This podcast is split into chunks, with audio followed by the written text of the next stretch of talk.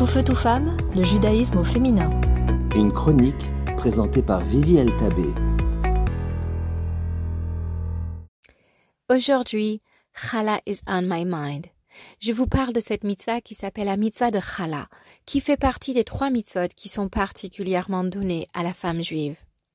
Plus précisément, je vous parle de cette expression qu'on entend souvent à propos de ces mitzvot, disant que ça crée un moment propice, c'est-à-dire que toute prière qui sera dit, demandée, souhaitée, tout vœu, sera particulièrement entendue, écoutée, exaucée, puisqu'il y a une proximité spéciale avec Hachem à cet instant-là, puisque les portes du ciel sont ouvertes. C'est cette tournure de phrase qui m'interpelle. Après tout, est-ce qu'on peut dire que le ciel a des portes? Que ces portes sont fermées et qu'à certains moments ils s'ouvrent. Et puis, pourquoi est-ce que des femmes, aujourd'hui, en 2023, à une époque où on peut acheter la challah facilement à la boulangerie, pourquoi elles continuent à ni seulement en fabriquer et faire cette mitzvah, mais d'en chérir et d'en célébrer au point d'en faire des soirées de mitzvah de challah des célébrations de challah, des méga géants challah dans les grandes villes du monde.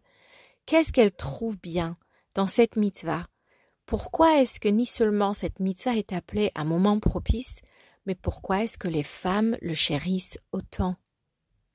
Peut-être c'est que les femmes ont compris qu'à cet instant-là, où je prélève avant d'en fabriquer, de profiter et d'utiliser par moi-même, je prends une partie pour reconnaître pendant un instant que tout ce qui a poussé par là, que tout ce qui a grandi, tout ce qui a prospéré et réussi, tout ce qui m'appartient et tout ce qui est en train de fleurir n'est pas seulement le mien, mais surtout, avant tout, d'Hachem, de Dieu. C'est peut-être que les portes qui séparent entre moi, mon esprit et le ciel, je viens de les ouvrir par moi-même. C'est peut-être pour cela que la proximité est créée entre la femme qui prend connaissance l'espace d'un instant. Un instant où les voiles et les rideaux, les portes qui séparent entre notre réalité et la source de vie de toute chose est momentanément ouvert. C'est peut-être à cet instant-là qu'elle a tout compris et que la source de vie coule directement dans tous les domaines de sa vie. C'est peut-être pour cela qu'elle fonce, qu'elle profite pour vite parler, mentionner, soulever toute chose qu'elle aimerait relier à la source de toute vie.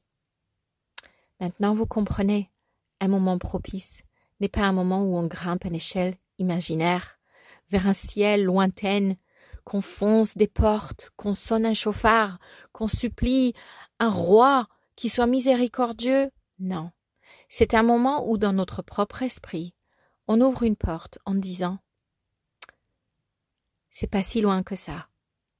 C'est la source même, l'énergie même de ce que je suis en train de vivre consciemment. Juste que c'est caché. Et pendant un instant, j'aimerais peut-être vivre sans tous ces cachettes. Et ça, ça apporte bracha, ça apporte bénédiction, abondance, plénitude, alignement en tout. Tout feu, tout femme, le judaïsme au féminin.